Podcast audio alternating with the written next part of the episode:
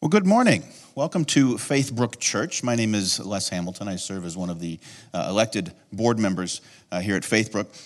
You know, if you're worshiping with us online or here in person, we're so glad that you're here, uh, and we're just excited to be together. Um, if you're newer to Faithbrook, you may be wondering what we do, why we do it. Um, if you'd like to know a little bit more, right after service today, up here in the front, we're going to have a discovery. Now, a discovery is a great chance for you to kind of sit down with the lead pastor to maybe understand what we do and why we do that, to learn about our history, our mission, our vision, and have the opportunity to really get to know you as well. So, at Faithbrook, our, our mission here is to love God, love people, and journey together. And one of the ways that we can do that, and one of the opportunities that the men of the church are going to have the opportunity to do that, is on February 3rd and 4th, which is a Friday night and a Saturday morning. Um, we'll be hosting our very first ever man camp. And you do have to say it that way, man camp, because it has more meaning when you say it that way. Um, so, this will be an opportunity for us to kind of get together, to have some fun, eat together, learn, uh, have some fun. We're going to be playing some floor hockey, go to the gun range, that kind of thing.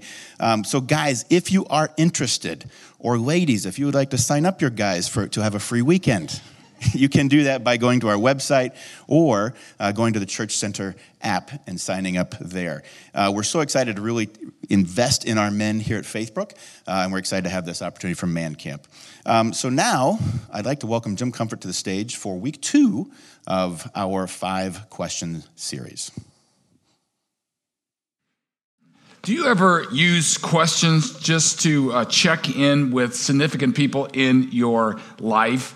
Uh, you know, kind of common questions like, How are you doing? How was your day? Sometimes it's like, uh, Where are you at? Right? Sometimes we need questions that are a little deeper. Hey, are, are, are you doing okay? Or, uh, what's going on? Well, I could tell something's not right. What, what's going on? Sometimes there might be more uh, of intense uh, questions like, uh, Do you love me? Uh, where are we at in our relationship? See, these questions that we use from, Hey, how are you doing? all the way to, Are you doing okay? are kind of cues to what the status is in that relationship. They're kind of markers when we ask questions and we get a return answer of, of where we're at. And if we use these questions well, they can draw that relationship closer to each other. Well, speaking of questions, welcome to our second part of this series, Five Questions. And we are looking at the five questions Jesus used to develop and mature his disciples. And I would suggest to you that these questions that Jesus used for his disciples transformed their lives and eventually would transform the world. And that's why I'm excited for you being here uh, in person or in, on our internet watching us as we are discovering these five questions that can actually transform our lives if they're done well. Now, if you know anything about Jesus' ministry, his, his career, Jesus was really good at questions.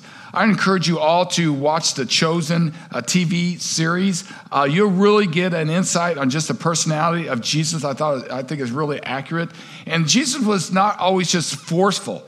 Uh, he did preaching, he did some teaching for sure, but he was a gentle man. He was a gentle God that just developed people. And one of the ways was just always asking these questions. In fact, if he was ever attacked by questions, he would kind of uh, respond with a question back. And, and that's how you kind of develop people. And this is where we're going this month in this series of these five questions. Now, last week, we looked at one of the questions that he asked at the Last Supper. After he washed the disciples' feet, he said this question Do you understand what I've done for you? Do you understand what I've done for you? Well, some were like, uh, Yes, you, you washed our feet. Some people, oh, you're modeling for us how we need to take, take the posture of a servant and humility. But we can use that question to even deepen our life and be transformed. Do you understand what I've done for you? So, personally, you can use this question maybe in your life groups or in your family. Hey, let's take a moment just think about what has God done for us? What has He done for us eternally? What has he done for us spiritually? We did this the other night in our youth group, right? And some youth were like, yes, he went to the cross. He died on the cross. Yes. Others said, yes, he created us. These are great answers. Yes. And before you know it, you start worshiping. He's done some things personally for us, any blessings. If He's the Heavenly Father, sometimes He gives us, gifts us things. He provides for us. Uh, there's some pleasures in life. This, all these good things come from Him. We can take it a little deeper. God, what have you done in me? Have I really noticed? Is God transforming me? Am I changing? Am I evolving? Am I maturing in my life? Another one is Has God done anything through me? Do I understand? Maybe God did use me at work this week. Maybe I was the good Samaritan this week. And just to pause and to reflect on that question do you understand what I've done for you?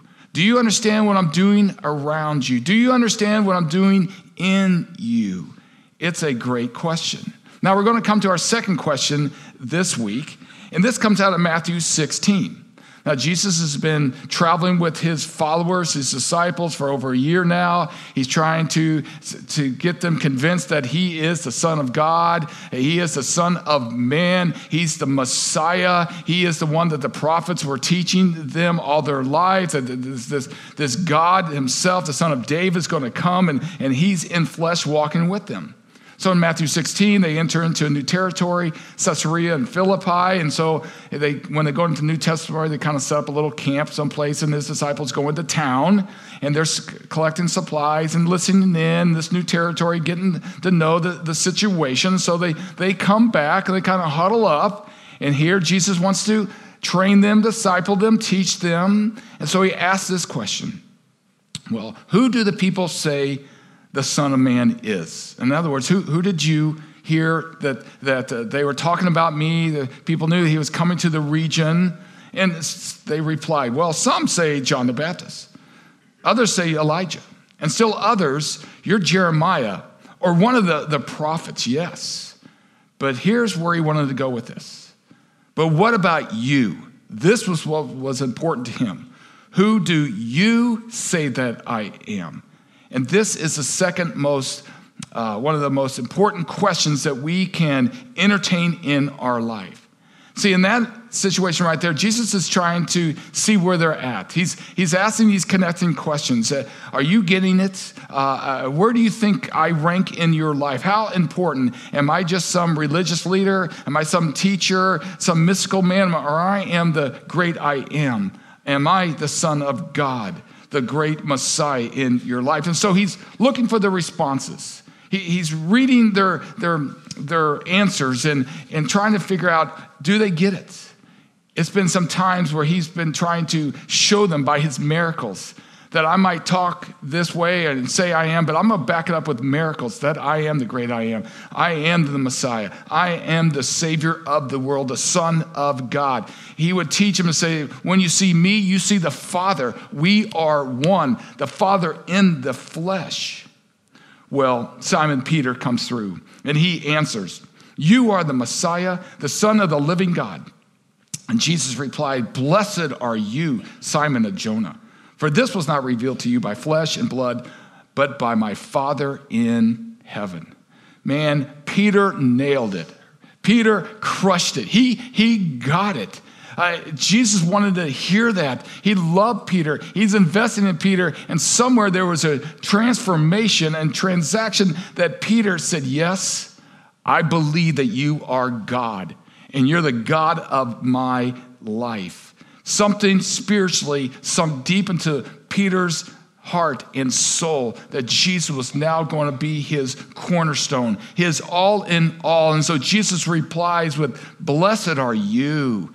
Blessed are you, son of Jonah. Yes, you have no idea, Peter, what I'm going to do in your life because you got it. You just wasn't following me out of tradition or curiosity, that it's real in your life. And he goes on, verse 18 I tell you that you are Peter, and on this rock I will build my church, and the gates of Hades will not overcome it. And I will give you the keys of the kingdom of heaven, and whatever you bind on earth, it will be bound in heaven. And whatever you loose on earth, it will be loosed in heaven. Now, this is where the Roman Catholic Church gets the tradition of, of a pope that they grab a hold of these scriptures and say, well, uh, God ordained the, the, the leader of the Christian church was Peter, and when he passed on, there would be another Peter uh, because this would be the, the this person. Uh, in our tradition, that it goes past just one man. It goes to all the disciples. It goes to everyone who that God wants to build something strong in your life. That you can be a rock because Jesus is the rock. I love the word rock in Greek. It's called Petra. And in, the, in those ancient days, especially in the Middle East, rocks were so important. Uh, they built things with rock. They didn't wash away, they didn't deteriorate. They were just stable. You could count on a rock. And so Jesus uses that verb and says, Peter, on this rock, my, my countenance, my personality, the, the kingdom of God would be built on you and through you. Psalms 18 says, The Lord is my rock and my fortress and my deliverer, my God, my rock in whom I take refuge. Jesus would teach in the Sermon on the Mount about the wise builder. The wise builder builds his house or his home, or I would say his life, on the rock. The foolish builder builds his home and his life on the sand. Everybody likes the sand. It's cheaper, it's easier, it's by the ocean, right? But when the storms come, and life doesn't uh, cooperate, man, those homes can be broken and crushed. But the wise person builds his life on the cornerstone, on the rock. And here he says, Peter, on this rock, I'm going to build my church. I, I, like the word will build. I, I believe God gives us all opportunity to build our life on him. Sometimes we choose not to build our life on him. But later, when we realize He gives us a chance to rebuild our life on Him. And whatever you bind, I'm going to be with you. Now, this parallels John 15. This is not just for Peter, but in John 15, Jesus says, If you abide in me, and my words abide in you, whatever you ask, it will be done. God is looking for a partnership here. God knows that the world is broken, so he's really asking these questions sometimes to his disciples and his followers, like, Who do you say that I? Because I need someone that's going to be on the, the force of good. Uh, there is brokenness and hurt and damage and sin and regret. Who are going to the people that says, "Yeah, we're going first with you, and we're going to try to redeem this broken world"? And God says, "Man, if that's your heart, that's my heart, and I'm going to be on your side." And there's going to be some some miracles and some things that happen through and in your life if you want to join me in my work. And so that's why this this question is so important to the disciples. He's like, "Okay, I, I've been with him for over a year." Who do you say that I am? I know your neighbors and your friends and your parents think this and this, but I want to know who, what you think I am. It's very personal. It's personal for us. Jesus asked this question. Yes, you, you have, people have opinions, but who do you say that I am? I think if you ask most people out there, uh, who do you say Jesus is? Uh, many people, maybe at your work, universities, I don't know, they say, oh, I, he's a religious teacher, good man. People probably think high of, of Jesus. He just kind of stacks up there with other religious leaders, Muhammad, Buddha, Gandhi, kind of, kind of this thing. Um, sometimes, oh, he's that guy up, the big man upstairs, right? But to really pin him down for him to be God, the Messiah, the, the, the Lord, right? Ah, that's another level, right? We rather kind of like play it safe, right? Just kind of like, just take it easy and, and not get too radical specific on who Jesus is, especially in our life. But when, when Peter says, You're the Messiah, the Son of the living God, he knows for this Jewish man, there was a cost, there was a change because the rest of his tribe, rest of his heritage, they didn't believe in this guy from Nazareth. He was just some kind of different wacko guy. And for him to say, Yes, I'm putting my trust in you, you are the Son of God, I, I believe that. That was a change. There would be a cost. And what Peter's saying, there's no other. You're the rock. There's only uh, the what you are the way, the truth, and the life. It's through you. And so, this is why Jesus is digging with the disciples. And this is why Jesus wants us to ask that question Who do you say that I am? Because Jesus is not interested in just being a religious leader. He's not looking for you to just say, well, you know, I, I, I go to church and I believe in church and my, my family members are kind of uh, Christians and, and uh, this is kind of my opinion. He's, he wants you to get more specific. It's a defining question. Yes, I, I, I know we have all these pluralism and options and many paths to one God, but we need to know Who am I to you? This is very important. In fact, this series was inspired by uh, two disciples of Christ, Hal and Tony Perkins, and in their book, Discipled by Jesus, she writes, What we think about Jesus determines what we think he thinks about us. What we think he thinks about us determines what we think about ourselves. What we think about ourselves determines a lot of times how we feel about ourselves. And how we feel about ourselves determines how we relate and treat other people. I would submit to you that this question is a profound question. Who do you say that I am? In fact, it can be transformational in our life, especially at the beginning of this new year. We have choices how we view life, what we do in this life. And God wants to partner with us. And He wants us to allow Him to be the first place in our life. Because God wants to give us things. First of all, salvation from our sins that eventually will translate into eternal life in heaven with Him. But He wants us to receive His love, His acceptance, His power. And when Jesus becomes our cornerstone, He becomes our true north. He helps us in all circumstances and, and He heals us and, and, and comforts us. But a lot of times we have to come to that, that answer who is Jesus in our life? So, maybe to help you this morning, I'm going to give you a couple of categories that might give us a little bit of uh, boundaries of where kind of people uh, lay. A lot of times, there's the one category is the people that, that Jesus has no place. He's, he's not that big a deal, and he's just kind of mysterious. And I'm going to kind of show that with a, a little stick of incense. Uh, he, he, he's, he's not very concrete. Let's keep that going there. Wow. Right. Yeah, keep going there. So you, you just can't kind of categorize God, nor do you want to, because you, you, you, know you don't really want to have boundaries and moral rules and stuff like that. So it's kind of easier to say, yeah, I, I don't know. I, Haven't really paid attention to God. He's not that important to me, especially Jesus.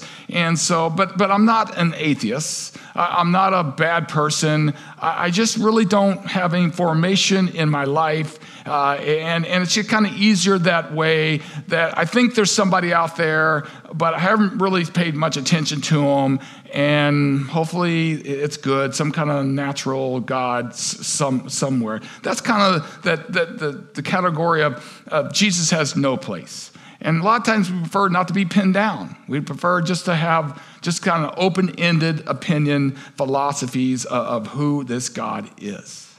The, the second category is, is i would say maybe that, that jesus has second place. These what i would call uh, traditional christians right here's a nice, beautiful little Christian book for kids. And, and a lot of second place, uh, Christ's second place is where our parents uh, took us to church. They taught us the things of Jesus. And if you, someone asked you, who do you think Jesus is? Do you believe in Jesus? And you say, oh, yes, I believe in Jesus. This is my family's faith right? I, I, I, go to church on Easter and Christmas, and I'm not against God at all. I, I kind of believe it. I'm, I'm, I'm, I'm, a, I'm not a Muslim. I'm not a Buddhist. I, am a, I'm a Christian. That, that's, that's what I am, and, and I'm for Jesus, and, and uh, that's good. But, but really, God, God is not first place in my life. I'm really not paying attention to the Bible. In fact, I don't know if I agree with all the Ten Commandments. You know, let's not get too radical here. But, but I would say kind of I'm, I'm kind of a soft Christian, traditionalist. Yes, I believe in, Jesus. And a lot of people uh, are kind of in this category. And some people are in the first place of in their life with Christ. And I would call, uh, use this, this stone or this cornerstone to symbolize the importance of who Christ is. Somewhere, they, they, they transitioned and made decisions that Christ was going to be the first place in their life. It, it, this, when you get to this stage in your life, Jesus becomes very personal to you. Everything is kind of built around Jesus. Uh, in fact, a cornerstone, as Peter said, a cornerstone is laid as a foundation for a building. Everything is lined up with that cornerstone. It's the, the, the carries the weight. It's the most important element of that building. And this is who Christ can be in our life. First place, His love, his principles. You, you start reading the Bible. Uh, the Bible is going to be now your manual for life, your relationship, your decisions, uh, what you do, you don't do. It, it's all through the manual of the Bible. Uh, and this is what Jesus is looking for um, that he becomes first place. For maybe those disciples who are following him, uh, some were maybe not followers of any religion. Some of them were, yeah, I, I, they were Jewish young men. But somewhere when he asked them, Who do you say that I am? And when Peter says, You're the Messiah, you're the rock, you're the Son of God, he made it to that place in his heart, in his mind, that God was going to be first in his life. You know, I remember uh, growing up, I would, I would confess I was probably, Christ was kind of second place. I was a traditionalist Christian. My parents drugged me to church. Uh, they read me the Bible, right? My Sunday school teachers taught me about Sunday school. And I was like, yeah, yeah, I'm there. But really, Christ wasn't first place in my, in my life. I was first place in my life. I, I wasn't a bad person. I tried to do right, but I wanted to run, run, my, run my life until someone confronted me with that question Hey, Jim, I, I know you're there. I know you believe in, in, in, Jesus, right? You even like Jesus. But who do you say he is? Is he second place or is he first place in your life? And, and honestly, you know, I, my, my life wasn't going that well. On the outside, you couldn't tell it, but on the inside, it was shaky. There was sin, there was regrets. And finally, Christ penetrated my heart, and I said yes to him and put him at first place in my life. And things started changing. Slowly but surely, God started building my life for the good. And, and I started trusting God, and God started building in me. Now, that didn't mean I was called in the ministry.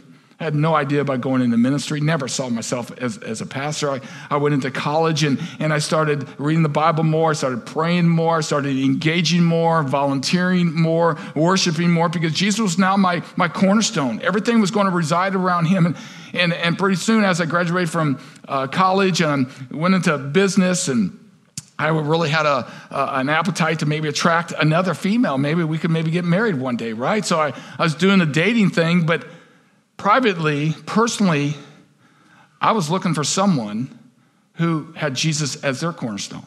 So we'd go out on dates and, and uh, talk a little bit, and I'd ask these questions, you know, because my heart was full of Christ. And, and I uh, introduced to this young lady named Terry. She was from St. Louis, right? And we went on a couple of dates, and, and so I'm asking her, hey, what do you think about Jesus? Do you go to church?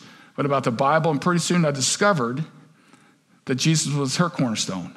And that really attracted me. Plus, she was kind of pretty. And I was like, yeah, okay. And so we started dating. And I knew her heart was full of Christ in the cornerstone. Our values were the same. It wasn't so much how pretty we were, or our bank account, or successful. It was the hardcore Jesus Christ was going to be in our heart. And so we were married, and, and we put those together. And that Jesus Christ was going to be the cornerstone of our life at our home no matter what. It's kind of funny. We've had two children, right? And uh, pretty soon, when they get to be teenagers, they start realizing that something's a little bit different than everybody else, right? And they're like, we operate a little bit different. You guys have some convictions, you have some principles. We don't do what everyone else does. Why is that? And we're like, because when we were younger, your mom and dad made up their mind that Jesus was going to be first. We got together, and so Sorry, that's the way we operate, right? For the good and the bad, you're going to have to come to that conclusion in your life if Christ was going to um, be first. You know, what we discovered is that putting Christ um, first leads us to a highly satisfied life. Is when we put Christ first, there's no more tension between us and God, that there is peace. Christ has forgiven us. There's no more mystery. We now have an identity. We now have a security. We now have a Holy Spirit that helps us in our sadness and our disappointments. Where we can easily uh, forgive easier now because Christ forgave us. We can manage the pressures and the tensions and the changes because Christ is our cornerstone and there is some satisfaction that comes in our life. That's why I am so passionate about this church to help lead people into a new and thriving life in Christ because I think it's one of the highest quality of lives when you start living by God's principles.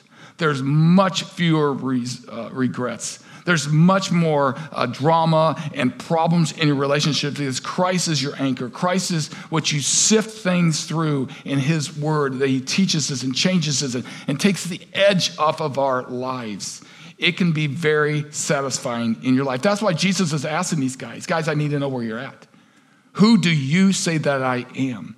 Because this can transform you. It can trans- our, transform our neighborhoods. It can transform our communities. Because what we think about Jesus will determine how, how we think about God. And what we think about Jesus will determine how he thinks about us. Oh, this is how Jesus thinks about me.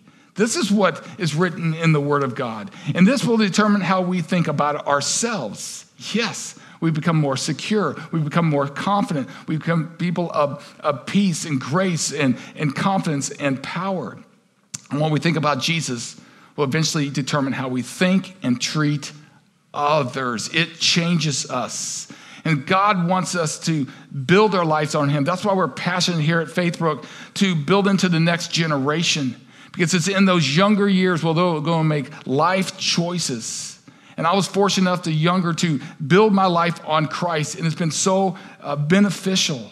But maybe if we haven't built our life when we're younger, we, God can always help us rebuild our life because this is what I've discovered is that things will let us down, but the rock of Jesus Christ will not.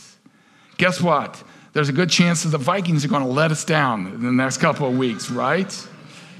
The stock market's maybe going to let us down. Our work might let us down. Our friends might let us down. Our spouse might let us down. Our health might let us down. But there is a Christ and a Jesus who will not let us down. And we have a choice to say, God, you are the Messiah of my life. You are the Son of God. I'm not going to live in this tradition. I'm not going to live in my parents' faith. I'm going to live in my faith with you. I'm not going to just kind of hang out here in this mystery that you're coming some vapor and I think you're out there and, and, and we'll, we'll make it somehow, some way. But you are my rock. Jesus taught, seek his kingdom and his righteousness first, and all these other things will be added to you. I, I found this to be true. I submit this to you. It's a command and a promise. Jesus says, You put me first, and my righteousness and my things and my mindset, then I got your back.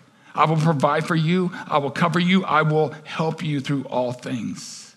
See, somewhere God is prodding us with this question.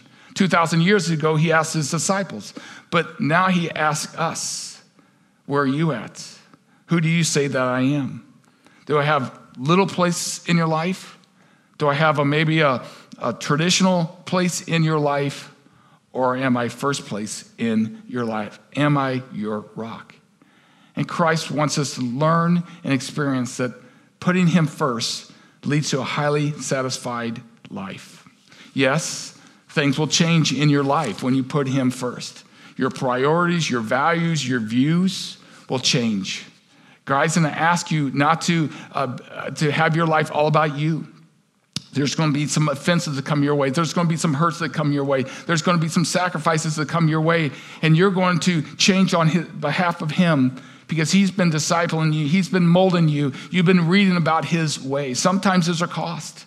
There is a cost sometimes, especially socially. Because the same things, uh, the people that you might know or friends, they don't do what you do or don't do. They have different priorities, different values, and you're like, you know, I, that's just not me. And pretty soon you can kind of even be ostracized. And, and some people might call you radical, and some people might call you weird, right? And that's not for me, right? There might be a cost. But how high is the cost when you don't have the creator and the cornerstone in your life? How, how high a cost will be when you come to the end of your life and you will face, and Jesus will ask you, What did you do with me? What did you say that I was? And you're like, Well, I, I don't know. I didn't want to really be pinned down. And there's a lot of philosophies, right? And you say, Well, I, I believed you. I, I went to church when I was a kid, and I, I, I wasn't against you, Jesus. He's an asses. Where did I stand? And we'll be confronted now or be confronted later with that question Who do you say that I am?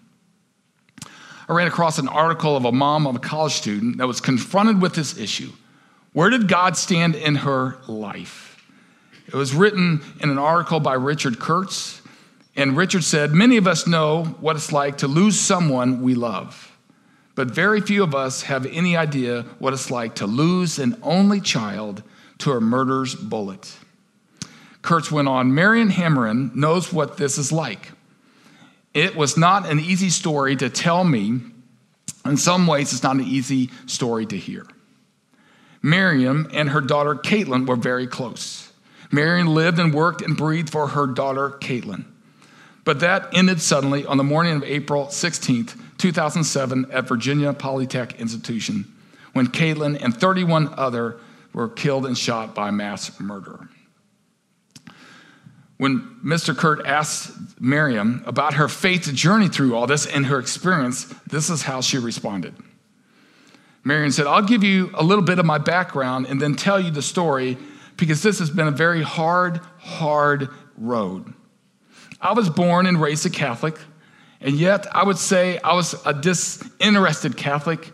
I really didn't care about the church or really Christ, but, but I was a Catholic. As preferred putting Christ first, I didn't really think about it. He wasn't that important in my life. But then she went on and said, Sometimes God has to scream to get our attention. And that scream was the loss of my child. Kurtz wrote, The months after the Virginia Tech shooting was extremely difficult for Miriam. Sometimes she didn't eat or sleep for days. She lost faith, she lost hope, she lost weight, she lost interest in her job and everything around her, and it was exhausting for her husband, Chris. Then something happened that proved to be a turning point for Marion. Marion was in the back of, back of her home in the woods, in the depth of the loss of her grief. Marion said, I was mourning and I was angry, very angry. And back in those woods behind my house, I started crying out and yelling at God, saying things like, You know, I taught her to trust you. I was furious, Marion says because I believed that I told my daughter, Caitlin, that God would take care of everything and God would be with her at college. And how did that work? I raised her to believe and trust in you. And where the heck were you that day? It was getting ugly, Marion said. I was yelling and screaming, crying. I would say to God, I need to see her. I need to hear her laugh again. I need to see her smile again. I need to see her.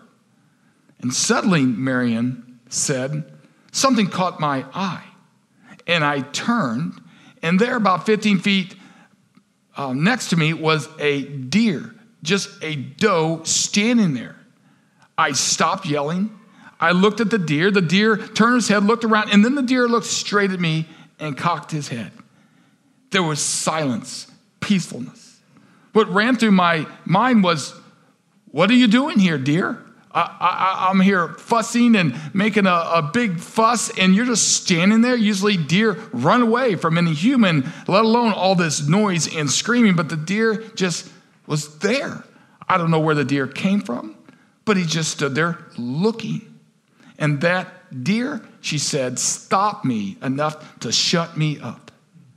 And on that quiet morning, in that grove of trees, a clear thought came into my soul and my mind.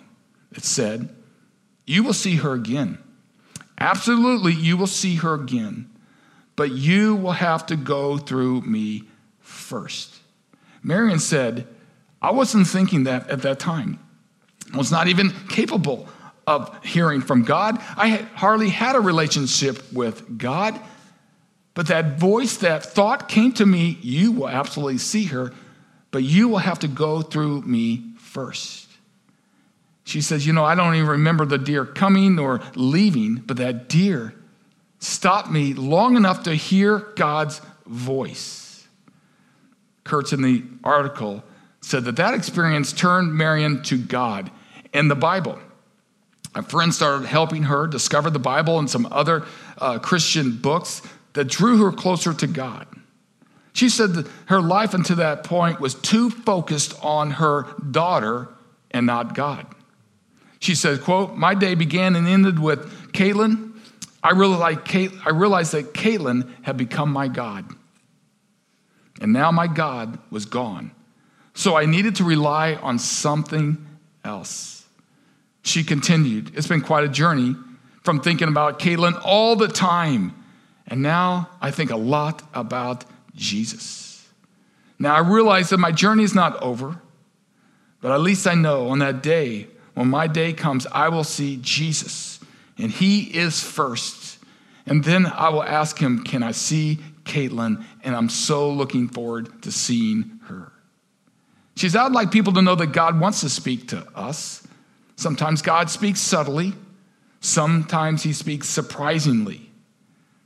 I'm starting to now realize his, recognize his voice, she said. See, Marion Hammaren made a shift. It was a tragedy to lose her daughter. But in that tragedy, God came to her. And he also pointed out Miriam, good things can come your way, including seeing your daughter, but it's going to come through me first. Maybe this message is kind of touching your heart. Maybe it's a new year, new start, and we might have to contemplate about that question of where God stands with us. Where does Jesus stand with this? Is it, is it kind of a myth and we haven't really paid attention to him and it's a nice idea, but we don't really care? Or, or we say, oh, yeah, I'm a, I'm a fan of, of Jesus. I, I, I believe in Jesus, but he's not that important to me. Or maybe he's my rock. I'm trying to live through him and on him and live by his power. See, it can be a decision today where Christ is in your life. I'm going to ask our, our worship team to come and lead us in a song.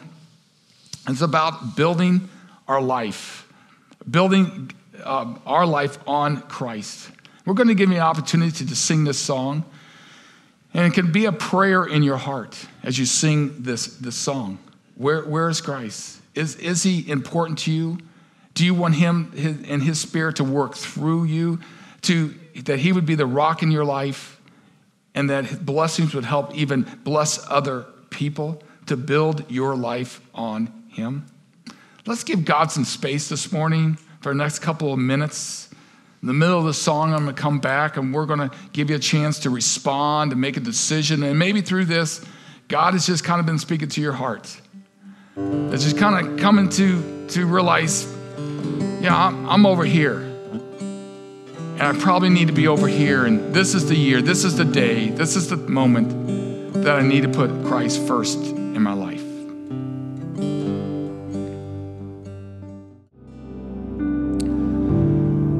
I'd encourage you to close your eyes and maybe just give God some attention right now.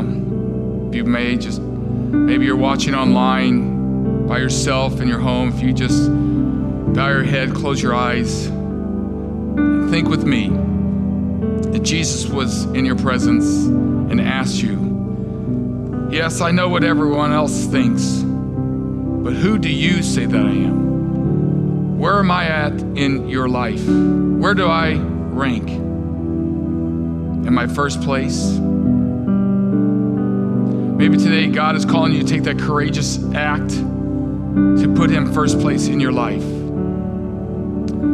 If there's some regrets and sin in your life, God's grace is running towards you to forgive and cover those sins.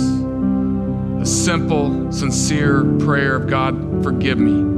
I've done wrong. Wash away my sins, my past. I want to be made new in you. I want to put you first place, that you become my rock, you become my cornerstone, to abide with you. By faith, God, I want to make that leap. By faith, I make that declaration. By faith, I make that commitment to you, God, that you would be my rock, my cornerstone, direct my life, build my life. In a moment, the team is going to sing these words I will build my life upon your love. It's a firm foundation. And I will put my trust in you, you alone, and I will not be shaken. There is no one like you. I want to encourage anyone here that that is your prayer. I want to build my life on you, uh, your love. There is no one like you. You're going to be first place. You're going to be center of my life. I'm going to encourage you just to have the courage while people are just in their own space, their heads bowed, just to stand during this, this anthem, this declaration, to say, That's me, God. I want you to forgive me. I want you to be first place in my life, and I'm going to have the courage to stand right where I am. Maybe you did this several years ago, and you can just reaffirm that, recommit, God, build my life upon you, your love, your foundation. I put my trust in you, you alone.